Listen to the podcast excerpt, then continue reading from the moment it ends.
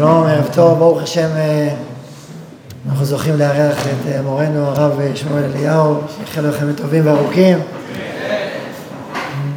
בפעם הקודמת שהרב היה, דיברתי על שמואל הנביא, שהיה מסובב בכל ישראל, ולמד תורה, לא רק נשאר בביתו, שיבוא אליו, ודרשתי את זה על הרב. אני רוצה להגיד גם כן שבעשרת ימי תשובה, שזה זמן של התעלות והתקדשות, ואני תמיד נזכר גם במהר"ן הרב מרדכי אליהו, זכר צדיק לברכה, שאחת התכונות שהיו בולטות בו, זה היה השילוב הזה שבין הגבורה והחסד. בצד אחד היא שכולו שפע ואור וחסד בלתי סופי. סיפרתי לתלמידים שהיו 3 קווי טלפון בבית של הרב, 1 לכלל הציבור, 2 ליותר ו2 למשפחה. הכלל הציבורי היה מצלצל בלי הפסקה, זה לא מליצה, מדי פעם טלפון, ונכנסים בדלת, ושנכנסים בדלת השנייה, כמה פעמים אצל הרב, אז היו 5 חדרים, אז אתה תשב פה, אתה תחכה פה, הרב יוצא מפה, יוצא מפה לשלישי, לרביעי, לחמישי, וחוזר, כל מה בשפע וחסד. ועם זאת, מרן הרב אליהו היה לו את מידת הגבורה העצומה והתוקף, תוקף הקדושה, שמי שהקים משפחת צדקה, אתה יודע, את השורשים של הגוון הזה, כשהוא היה בן איש חי גם, מין גבורות קדושות ועמוקות של קרבת אלוקים ושל הקפדה הקלה כבחמורה ושל הדקדוק הכי קל בהלכה והסודות של התורה. החיבור הזה היה חיבור באמת מיוחד ומביא קדושה מיוחדת וכוח רוחני מיוחד. ואת הסימנים האלה אנחנו רואים אצל הרב שמואל, את החסד הוא מאיר למרחוק, והצד אחד גם הקנאות, והמקום שצריך להיאבק, אז יש לרב שמואל את הכוח הזה לבוא ולשים דברים על השולחן, וזה לא פשוט לקחת את הסיכונים הציבוריים שהרב לוקח על עצמו, ובעצם לפה לכולנו, לציבור ענק, שלא תמיד יש לו פה, והרב משמש לו לפה, וזה רוצה לנסוע לרב וזנות לו תודה רבה, בשם כל הציבור על הפעמים הרבות שהרב עומד בתוקף שצריך לעמוד, בתקשורת, במקומות שחזיתות מורכבות, והרב עומד ומביא את דבר התורה ודבר ציבור רוחני ענק, עם ישראל בלי מורא, וזה מחזק אותנו, נותן את הכוח ואת את העמדה הזאת שיש זקיפות קומה, ויש אמת רוחנית, כמו שאומר הרב קוק, זה החזק לברכה שהאמת אינה ביישנית ואינה פחדנית. אז אנחנו שמחים שהרב הגיע אלינו, הרב אמר שהוא התנצל על זה שכל העיכובים שהיו אתמול והיום, אמרתי שזה בנה אלינו את הכלים של הרצון ואת הצימאון והציפייה, אז עכשיו הכלים פתוחים ומוכנים, אנחנו מזמינים את הרב לבוא, הספסרתי לו גם לשעת שלום בשם אבא, שיחיה עם חברים טובים כבר שנים, לבוא ולשמע את הדרשה, דברי הרב.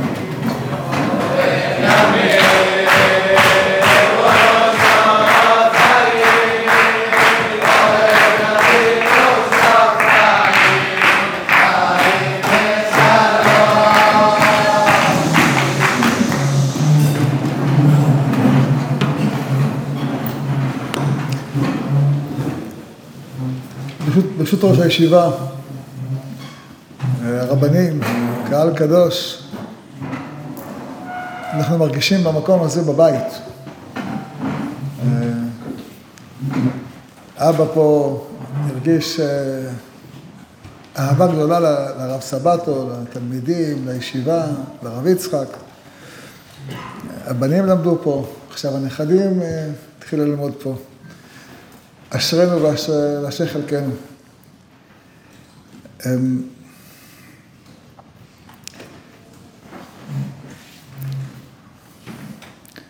יש הלכה שכולכם מכירים, שכל ברכה שאין בשם המלכות, אינה ברכה, זאת אומרת, אם אדם ברך לא יצא ידי חובה. יש תוספות מסכת ברכות ששואל, הברכות בשביעת 18, כולם הם ברכה סמוכה לחברתה, אבל בסוף הברכה שעליה כל הברכות כולם נסמכות, זו ברכת מגן אבות. ושם לא כתוב ברוך אתה השם אלוקינו מלך העולם. אז ייתכן שהברכה שעליה מסתמכות כל 18 הברכות האחרות, היא עצמה וכל האחרות, לכאורה בלי אלוקינו מלך העולם, והתשובה ודאי ידועה לכולכם, השטח ספות אומר, שבשעה שאתה אומר אלוהי אברהם, אתה למעשה אומר אלוקינו מלך העולם. כי פעולתו של אברהם אבינו הייתה להמליך את הקדוש ברוך הוא על כל העולם. ובאמת על פי ההלכה, אם אדם אומר ברוך אתה השם אלוקינו מלך, ולא אומר מלך העולם, לא יצא אלוהו. צריך לחזור. וכך, בתוספות, הראש מביא זה יתור גם, שכשאנחנו אומרים אל הגדול הגיבור והנורא, הרי זה כמו המלכת השם. עוד יש באותו עניין, בברכת מעין שבע, שגם שם אנחנו אומרים אלוהינו מלך העולם, אז מביא הטור, פוסקים, שכשאתה אומר האל הקדוש שאין כמוהו, הרי שאמרת מלך העולם. וכל אחד מהפירושים האלה צריך הסבר. אבל אני רוצה ברשותכם להתמקד באמירה אלוקינו מלך העולם, ואחר כך אספר לכם גם סיפור, שני סיפורים עליי, מאוד משמעותיים. קודם כל, האמירה הזאת של הקדוש ברוך הוא להיות מלך העולם ולא רק מלך עם ישראל, היא אמירה בסיסית, היא יסוד הבטחת הקדוש ברוך הוא לאברהם, והיא גם חלק מרכזי מהתפילה שלנו, או איתה נכון, מקריאת ספר יונה ביום כיפור. למה אנחנו קוראים את הספר הזה דווקא? יש הרבה פרשיות שעוסקות בתשובה. הסיבה היא שאנחנו ביום כיפור מתוודים לא רק על סור מרע, אלא גם על עשה טוב שלא עשינו.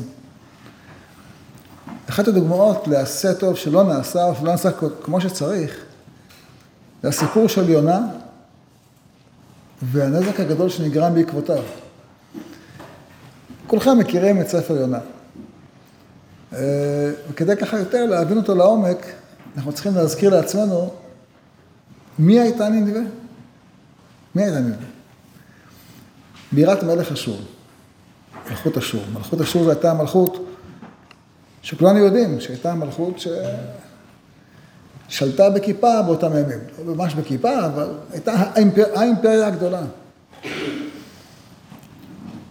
ונינוה, כשאומרים ליונה, לך תחזיר בתשובה את נינוה פירושו, לומר לאחד מכם, לא לכם, לנביא, לא יודע, להגיד לרב סבתו, לך תחזיר בתשובה את ניו יורק. בערך ככה נשמע. את פריז, את רומא, לא יודע, את בירת העולם, מוסקבה, לונדון. נשמע משימה בלתי אפשרית. אבל כמו שכולנו מכירים מהסיפור, זה אפשרי. זה קורה. 3 ימים,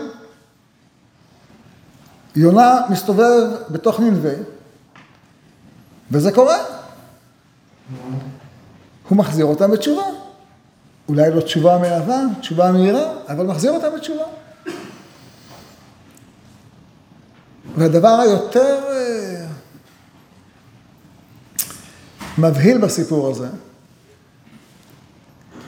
שיונה במקום לשמוח, אומר, טוב מותי מחיי. ובסוף כתוב שהקיקיון עולה על ראשו, אז הוא שמח שמחה גדולה. מוזמנים לבדוק, הביטוי שמחה גדולה זה ביטוי נדיר בתנ"ך, 8 פעמים בלבד. הוא בדרך כלל נאמר על אירועים מיוחדים. למשל, על המלכת שלמה זה נאמר פעמיים.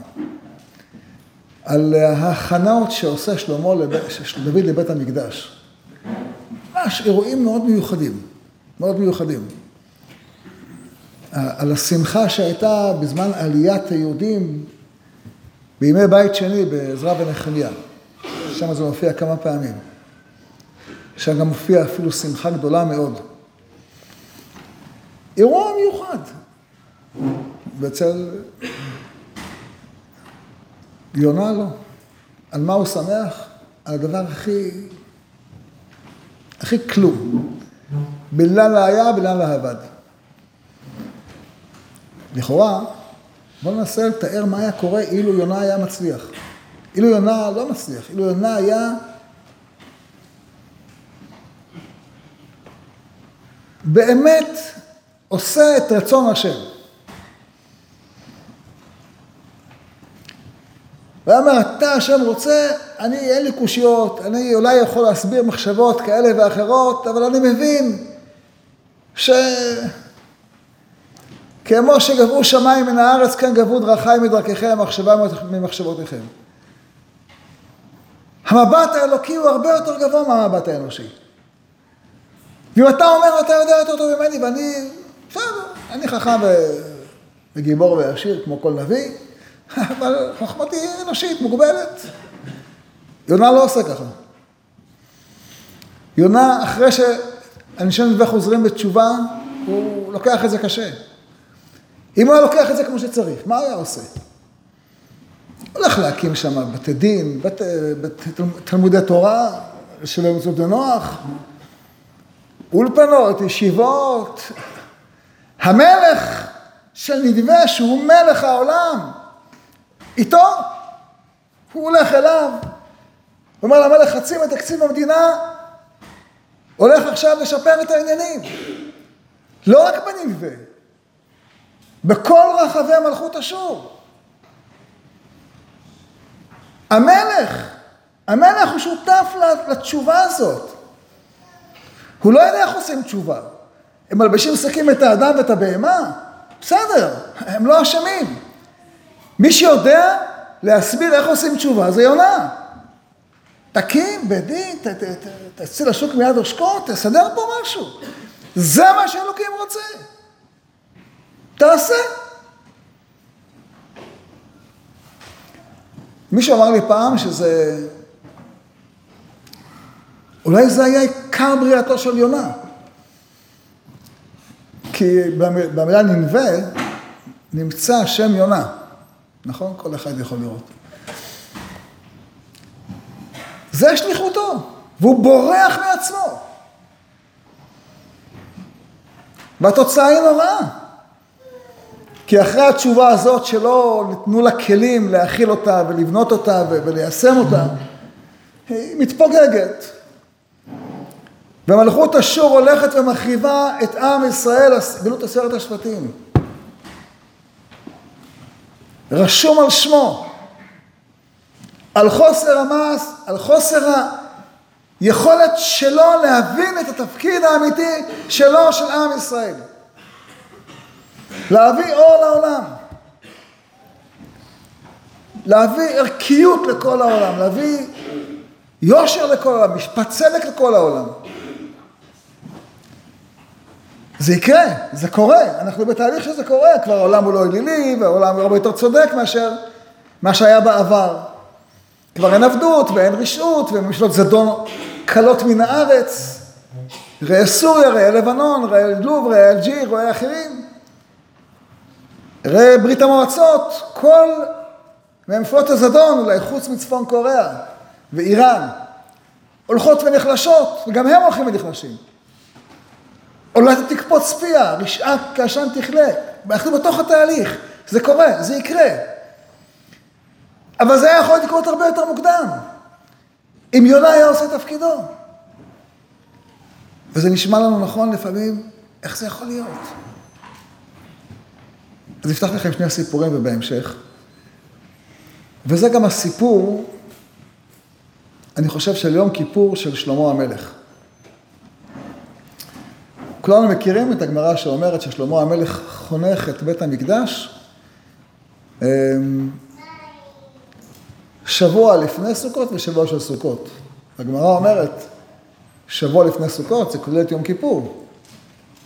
ולא צמו ישראל ביום כיפור באותה שעה. תמיד שאלתי את עצמי איך יכול להיות. מה זה הסיפור הזה? וכולנו מכירים את הסיפור ששלמה המלך מסיים את בניית בית המקדש בחודש חשבן קודם, 11 חודשים קודם לכן. נו, 11 חודשים המשכן עומד ריק, אתה לא יכול לחנוך אותו בכל איזשהו שלב באמצע? למה אתה חייב דווקא את הימים האלה? יש לך חיוב, הרבה חיובים, עשו להם מקדש, יש לך מקדש, תפעיל אותו. מה, אתה מבטל מצוות עשה מן התורה? צריך לומר ששלמה המלך מבין שאי אפשר לחנוך את בית המקדש שלא ביום כיפור. וכנראה הטעם פשוט. איך תחנוך בית מקדש כאשר אתה לא נכנס לקודש הקודשים? מה תחנוך?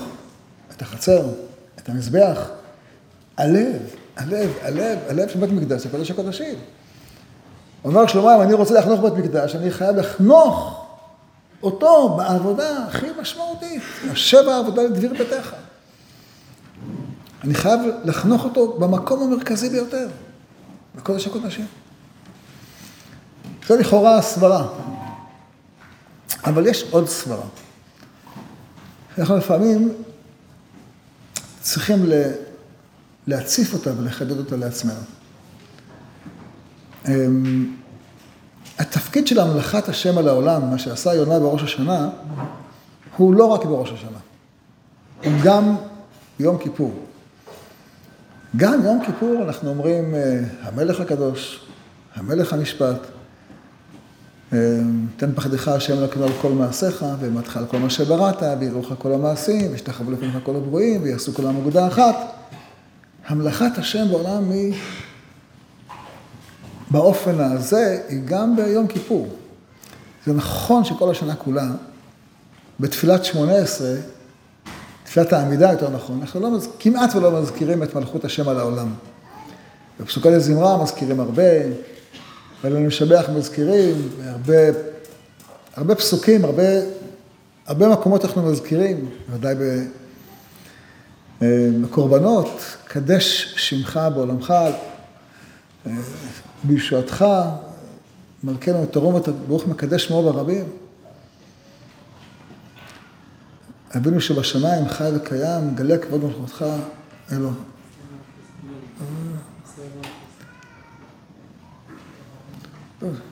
קיים בנו את הדבר שנאמר, עדי צפניה חוזך בעת ההיא אביא אתכם, בעת קבצי אתכם, כי אתן אתכם לשם אותי אליי בכל עמי הארץ, בשיבות שותיכם לעיניכם. זה נמצא גם בקורבנות, גם בפסוקת הזמרה, גם בליל המשלח וגם במקומות אחרים. אבל תפילת 18 של כל השנה כולה זה כמעט לא נמצא. נמצא קצת, בכל החיים, בדוח הסלע, בקדושה, השם מלוך לעולם ועד, אבל רובה של התפילה לא עוסקת בזה. ראש השנה ויום כיפור, כן. יש את הבדל בנוסח הספרדים והאשכנזים שאומרים, לא על כל העולם כולו בכבודיך. לא בכל הנוסחים אומרים את זה, אבל תן פחדך וכולם נמצא. ויעשו כולם אגודה אחת. זאת אומרת, מלכות השם על כל העולם נמצאת גם בלב התפילה של יום כיפור. זה לב התפילה של יום כיפור. שהשם הולך לכל העולם, כמו שדיברנו מקודם על יונה. וראיתי, כותב האברבנאל, היום זה פירוש מקובל, על דבר מאוד מופלא, שבשעה ששלמה המלך חונך את בית המקדש, באותו יום הוא נושא את בת פרעה. באותו יום. והגמרא מספרת שסיפור מוכר, שהכניסה לו 1,000 מיני זמר, אומרת לו כך עושים לעבודה זרה פלונית, ועבודה זרה אלמונית, ולא מחבה. וכל מיני ריקודים, וכל מיני משתאות, ויינות, ושמחה גדולה. אתה שואל לעצמך, שלמה, מה ראית? ביום של חנוכת המקדש, התחתן עם בת פרעה, אי אפשר יום אחר? מה, למה? לערבב שמחה בשמחה? במיוחד שכל הדיון בגמרא שמה לגבי חנוכת המקדש למה שיריים ושילמים, למה לא עושים את זה ביחד? כי לא מערבים שמחה בשמחה. נו, אז אתה דן בסוגיה שלא מערבים שמחה בשמחה, ואתה... באותו יום, בשביל זה צריך להבין איזשהו יסוד בהבנת בית המקדש. בית מקדש, כל אחד מכם יודע, יכול לזכור גם, נבנה תמיד על ידי מי שהיה מלך כל העולם. וגם הוכרע על ידי מי שהיה מלך העולם. זה מה שאומר רבן יוחנן בן זכאי לאספסיאנוס, אתה מלך העולם, אומר לו, אני לא. אומר, אתה כן. אומר, איך אתה יודע? אומר, כתוב, והלבנון באדיר ייפול. נכון? הלבנון זה בית המקדש, אדיר זה מלך של כל העולם, אז אתה אדיר. אמר לו, אבל לא, אני לא, אתה הסתבכת, זה מרידה במלכות. כולכם מכירים את הסיפור, איך תוך כדי דברים מודיעים לו שהמליכו אותו ברומא וכו'. זאת אומרת, רבן יוחנן בן זכאי מבין שהחרבת בית המקדש היא עובדה, וגם מבין שמי שעושה אותה חייב להיות מלך העולם. וגם הסיבה, מפני בית שני, לא נבנה על ידי קורש שלא היה מלך העולם, היה רק מלך על 120 מדינות ולא על 127 כמו אחשוורוש. הוא נבנה על ידי דריווש שהיה מלך העולם. על ידי שלמה שהיה מלך העולם, בעלבים ותחתונים, וכמובן גם מוכרב על ידי נבוכדנצר, שהגמרא אומרת שהשכינה, למה באה מפני צפון? כי הלכה לכבוש את כל העולם תחת נבוכדנצר. בית מקדש זה אירוע עולמי.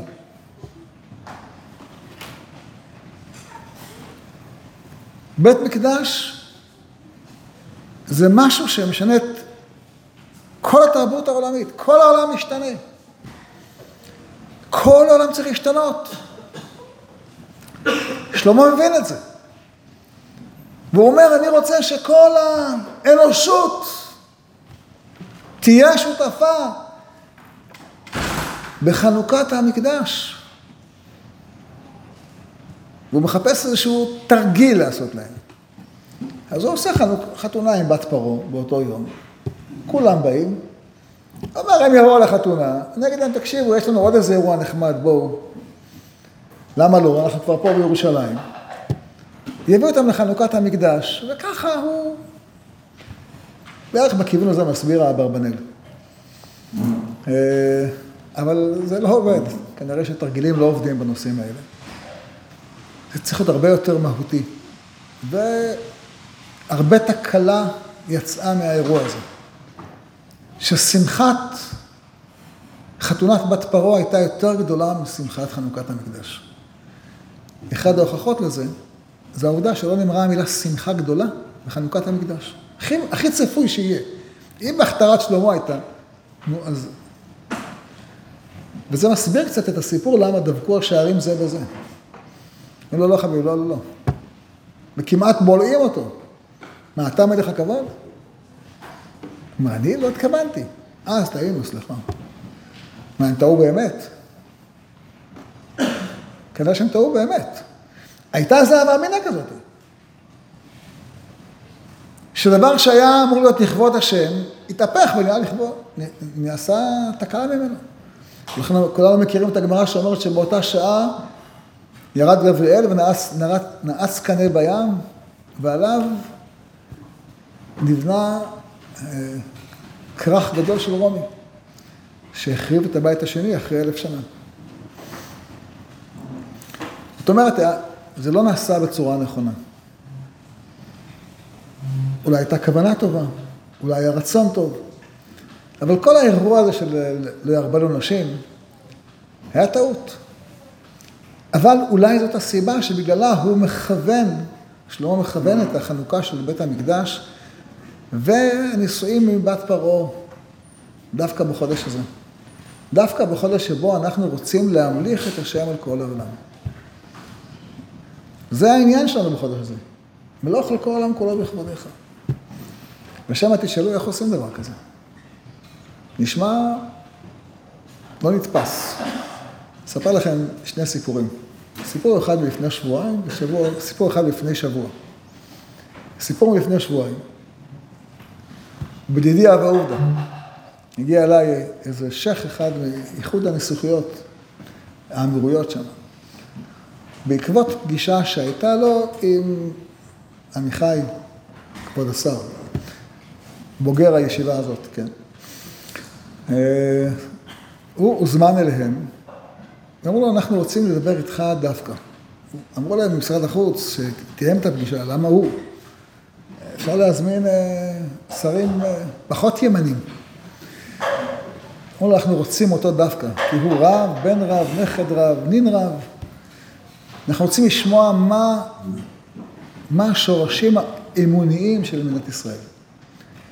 את ההסברים הפוליטיים, הגיאופוליטיים, האסטרטגיים, הכלכליים, אנחנו יודעים. אנחנו אנשים מאמינים, רוצים לשמוע את ההסבר האמוני. הוא סיפר לי שהיה שם שיחה שאמורה להיות חצי שעה, התארכה לשלוש שעות, בסיומה אמרו לו, אנחנו רוצים לפגוש את הרבנים שלך. אז הוא מתקשר אליהם, אתה רוצה לפגוש אותם? אמרתי לו, איפה בירושלים? ברוכים הבאים. באו לפני שבועיים, הייתה פגישה, מגיע אחד מבית המלוכה, והוא אומר לי, אנחנו חייבים אתכם. לא כך הבנתי למה אנחנו חייבים אתכם. הוא מסביר לי, הוא מתאר לי שיש לו כתב ייחוס דרך אמא שלו עד ישמעאל.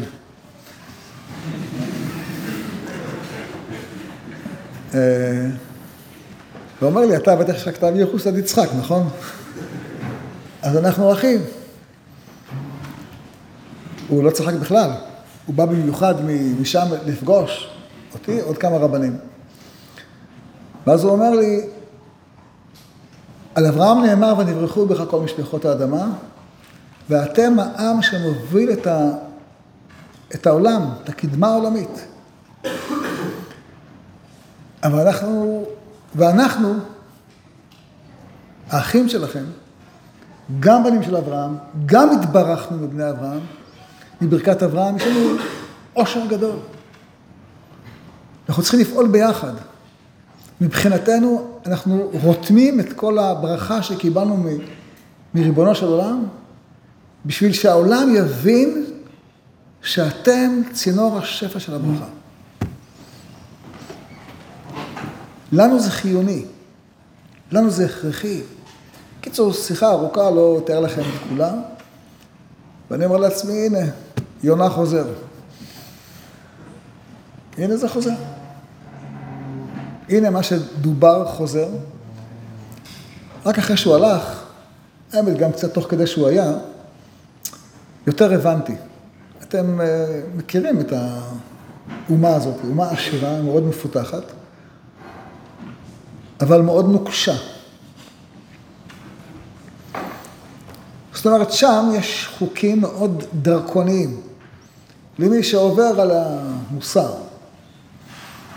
מאוד תקיף. אין שם דמוקרטיה. והוא מבין, הם אומה עשירה, כמו שיש וישמן ישורון ואיבת, יש גם וישמן ישמעאל ואיבת. העושר שיש להם, אם לא יהיה לו ערכים, הוא יהיה חורבן, יהפוך אותם לסדום ועמורה. כל סדום ועמורה הארץ צמחה מרוב עושר. ואם הם לא יהיה להם את הערכים שמנווטים אותנו, הם עלולים להגיע לפי תהום. והם צריכים, הם חייבים. אבל אם הדבר הזה היה לי ספק, אני אספר לכם אירוע שקרה שבוע אחר כך. אני לא הייתי נוכח בו, אבל כנראה בהמשך. סיפר לי עמיחי, הוא ספר לי יום ראשונה הוא סיפר לי, ששלישי שעבר, לחוצים עליו ככה מאוד הפרלמנט באיטליה, יושב ראש המפלגה המובילה שם, שוב הוא יושב ראש בית הנבחרים שלהם, רוצה איתו פגישה, וממש לוחץ כמה חודשים, פגישה. הוא אומר לה, טוב, קבעו ביום שלישי שעבר. ואז בפגישה, אומר לו הבכיר הזה, אומר, שמע, אני גר ברומא, ואני באמת רומאי. אני בן לעם הרומאי. אני כל יום רואה את שער טיטוס. השער שבנינו לך, כשניצחנו אתכם, והחרבנו אתכם, והרסנו לכם את בית המקדש, ולקחנו לכם את כלי המקדש, והגלנו אתכם, ופיזרנו אתכם בין האומות. וכנראה היה מגיע לכם. כנראה היה מגיע לכם. הייתם במצב רוחני ירוד. וכמו שכולנו יודעים, הגמרא אומרת, בית חרוב חרבת, בית שרוף שרפת, חל שרוף שרפת, קמח תחון תחנת. זה היה חום, אנחנו חרבנו. הוא הדליק את הגפרור. חוזר הרומאי הזה ואומר לעמיחי, אומר, תשמע, הקדוש ברוך הוא יחזיר אתכם וכנראה מגיע לכם. יחזיר אתכם לארץ שלכם, אתם עם מבורך, פורח, ואנחנו ממש צריכים את העזרה שלכם. אני אוסיף לכם איזה משפט ככה ביניים, מה פירוש צריכים את העזרה? אתם ודאי יודעים שהילודה בישראל היא פי שתיים מהילודה באירופה. המדינה שיש בה הכי מעט ילודה באירופה, אולי בעולם כולו, זה איטליה. יש מחלוקת בין הסוקרים מי יותר נמוך, ספרד או איטליה. אבל אלה שתי המדינות שמתחרות ביניהן על הקרקעית. התוצאה היא שהוא מבין שתוך 20 שנה איטליה הופכת להיות בית זקנים. והמהגרים השתפו אותה. במלכות רומא הקדושה, ששלטה בעולם 2000 שנה, אולי יותר מ-2000 שנה, הולכת לאבדון. וזה לא רק אירופה, לא רק איטליה, זה כל אירופה.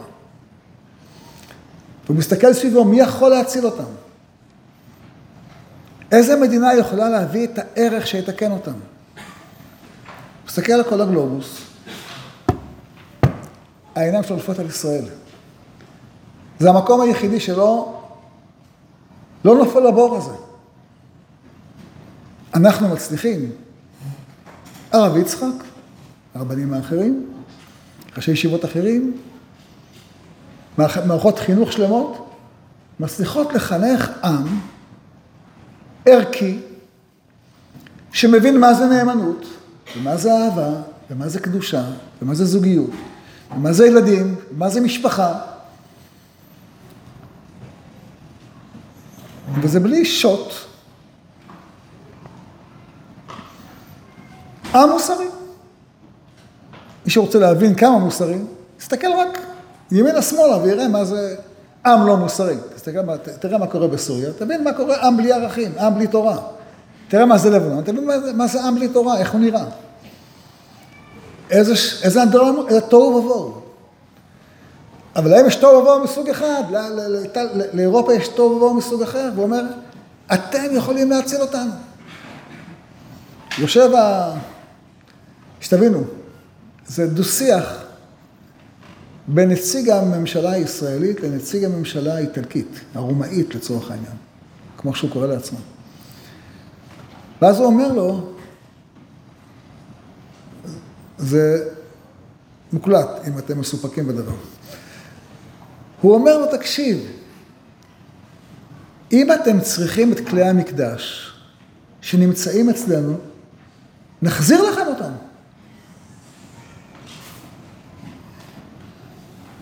זה מה שיאפשר לכם להביא את האור שלכם לעולם? קחו! בוא, אני נציג הממשלה, אתה נציג הממשלה הישראלית, אני נציג הממשלה הרומאית. אתה נציג העם היהודי, אתה שולשלת של דור החורבן, אני השולשלת של הרומאים, הגיע הזמן לתקן. אנחנו בשלים, אתם בשלים?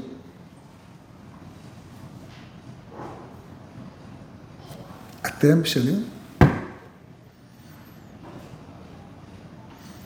חוזר לכם הסיפור של יונה. אתם בשלים? זאת השאלה. שאנחנו נשאלים כולנו. התשובה שלכם צריכה להיות כן. גם אם לא עניתם, אני עונה במקומכם. זאת צריכה את התשובה.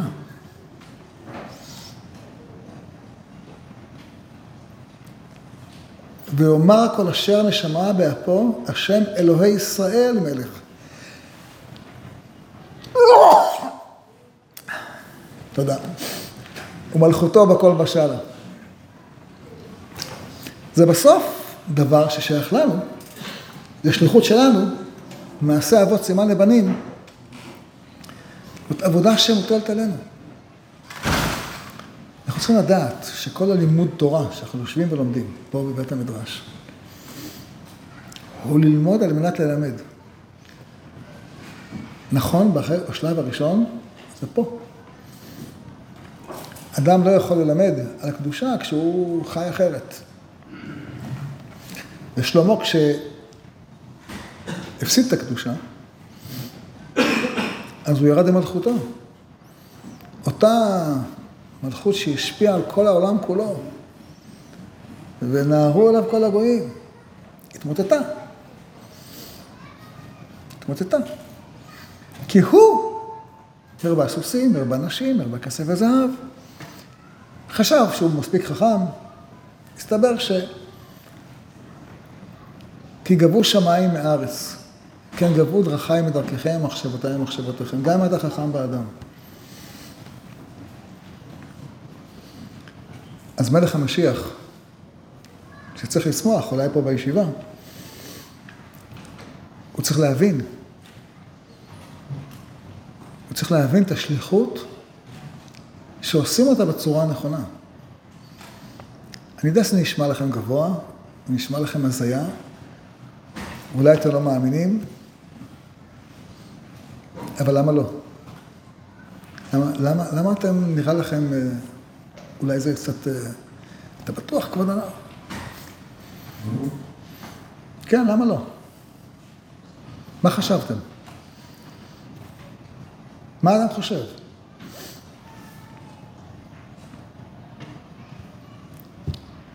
דבר השם לא ישוב אלי ריקם, כי אם עשת אשר חפצתי, והצליחת אשר שלחתיו. אנחנו לא באנו פה למדינה בשביל לאכול פירה ולשבוע מטובה. למרות שהתמרים של בקעת ירדן שעברנו שם עכשיו מאוד טעימים. ולא בשביל שתות היין הטוב הזה של ארץ ישראל. למרות שאנחנו נהנים עליו ומברכים עליו. ברור. ולא בשביל שיהיה לנו פה צהל. שהוא נפלא וטוב. וגם הטייסים זה נפלאים וטובים. אבל לא בשביל זה, וכי לאכול מפריעה בשבוע מטובה הוא צריך. בשביל זה התפרע בשביל תקטו תפילות. באנו פה בשביל להביא לעולם אור. זה השליחות שלנו. כל התורה שלומדים זה חיי עולם שלוקים נטע בתוכנו. כל דף מראה, כל שורת רש"י, כל תוספות. כל ראשונים, כל אחרונים, כל שולחן ערוך, כל מה שאתם יודעים. כל סיום מסכת. בשביל מה? בשביל זה. לתקן עולם. זה מה שאלוקים אומר לאברהם. וזה שכחנו 2000 שנה, כי לא היינו במציאות. כל החובה הזאת נוצרת בשעה שדורכים רגלי הכהנים בירדן. ושם אנחנו כותבים את התורה ב70 לשון. שם, בהר עיבל. כי רק כשאתה נכנס לארץ. לכן אנחנו אומרים, מתחילים כל תפילה בהודו להשם קירו בשמו, הודיעו בעמים עלילותיו, כך עשה אברהם, כך עשה יצחק ויעקב, ובגלל זה, וחרות אמרו הברית.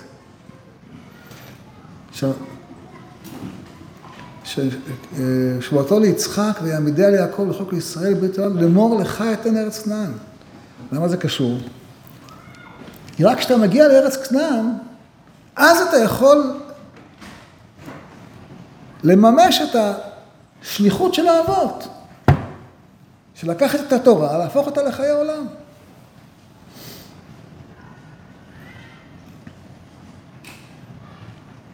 כשהיינו בחוץ לארץ, זה לא היה מעשי.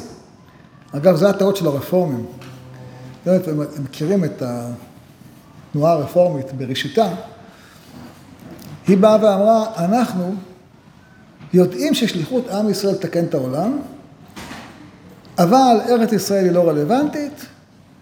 אנחנו נתקן את העולם בווינה, בברלין, בלונדון, בניו יורק אחר כך. משם אנחנו נתקן את העולם, מתוך היותנו שם. ומסתבר שבמקום שהם יתקנו את העולם, העולם קלקל אותם. רבע מבתי הכנסות שלהם נסגרו ב-20 שנים האחרונות. והשלושת רבעי האחרים, שעוד נשארו, ריקים. השפעת העולם היא עליהם ולא שלהם על העולם. התפקיד שלנו לשווק לעולם ערכים. אז נכון, ישראל משווקת לעולם חטא 3, ובחטא 3 של ישראל מגן על אירופה מפני פוטין, וזה נחמד וחביב ויפה, ומן הסתם כל הזמן יש עוד סטארט-אפים חדשים שהעולם כולו לא נהנה מהם, וזה בסדר גמור, אבל וכי להיות אומת הייטק, נתאווה משה לעבור את הירדן. וכי בשביל להיות אומת הייטק התפעלנו 2000 שנה. בשביל שלנו טייסים מעוללים. שזה? לא. ממש לא. אני רוצה בסיום לומר לכם 2 מילים ולסיים. בחודשים האחרונים יצא לנו הרבה פעמים להיפגש עם אנשים שמפגינים בקפלן, שזה נושא מאוד משמעותי. וכשאתה בודק ככה, הבעיה היא לא הרפורמה המשפטית, הבעיה העיקרית שלהם זה, הם אומרים, מדינת הלכה, אתם מתרבים, אתם רוב, אתם תתרבו, אתם תאכלו אותנו. כל האנשים יצטרכו ללכת עם שביס, וכולם יצטרכו ללכת במדרכות נפרדות, וכולי, כל מיני דברים דרקוניים נוראים. וזה הציור שמציירים מדינת הלכה. ישבתי עם אחד מבני הדודים שלי, אמרתי לו, זה מדינת הלכה? מה שאתה יודע? אמר לי, כן. אמרתי לו, אספר לך מה זה מדינת הלכה? מה זה החלום שלנו? איך נראה החלום שלנו? שישראל, במקום לייצא נשק, תייצא שלום.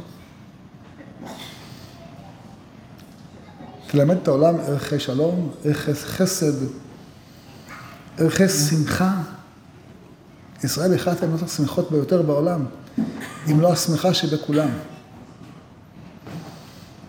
ערכי משפחה, ערכי נאמנות, ערכי אהבה. עוד הרבה דברים אחרים. זה תפקיד, זה החלום שלנו. לא להלביש את אשתך בשביס. לא שאני מתנגד, אבל זה לא החלום שלי. זהו, אחי ורעי, קצת הכנה ליום כיפור, שיהיה לכם על מה לחזור בתשובה. כי זו שליחות חשובה, באמת חשובה מאוד, אולי חשובה מכל. זאת תהיה המשימה שלנו. אם אני פגשתי את זה בשבועיים האחרונים פעמיים, פעם אחד עם מוסלמים, פעם אחד עם נוצרים, וזו לא פעם ראשונה שאני נפגש בדבר הזה. נפגשתי בזה הרבה פעמים, ראיתי את זה הרבה פעמים. כשאתם תהיו רבנים, זה יהיה לכם פי 10 ופי 20 ופי 30. אני מזהיר אתכם. אכן הרב, לא? אז תתכוננו, רק תדעו לקראת מה אתם הולכים, יהי רצון שהשם יהיה בעזרכם. יהי רצון תבשרו בחתימה טובה. שנה טובה, שנה מתוקה, תבורכו מפי עליון. שלום שלום.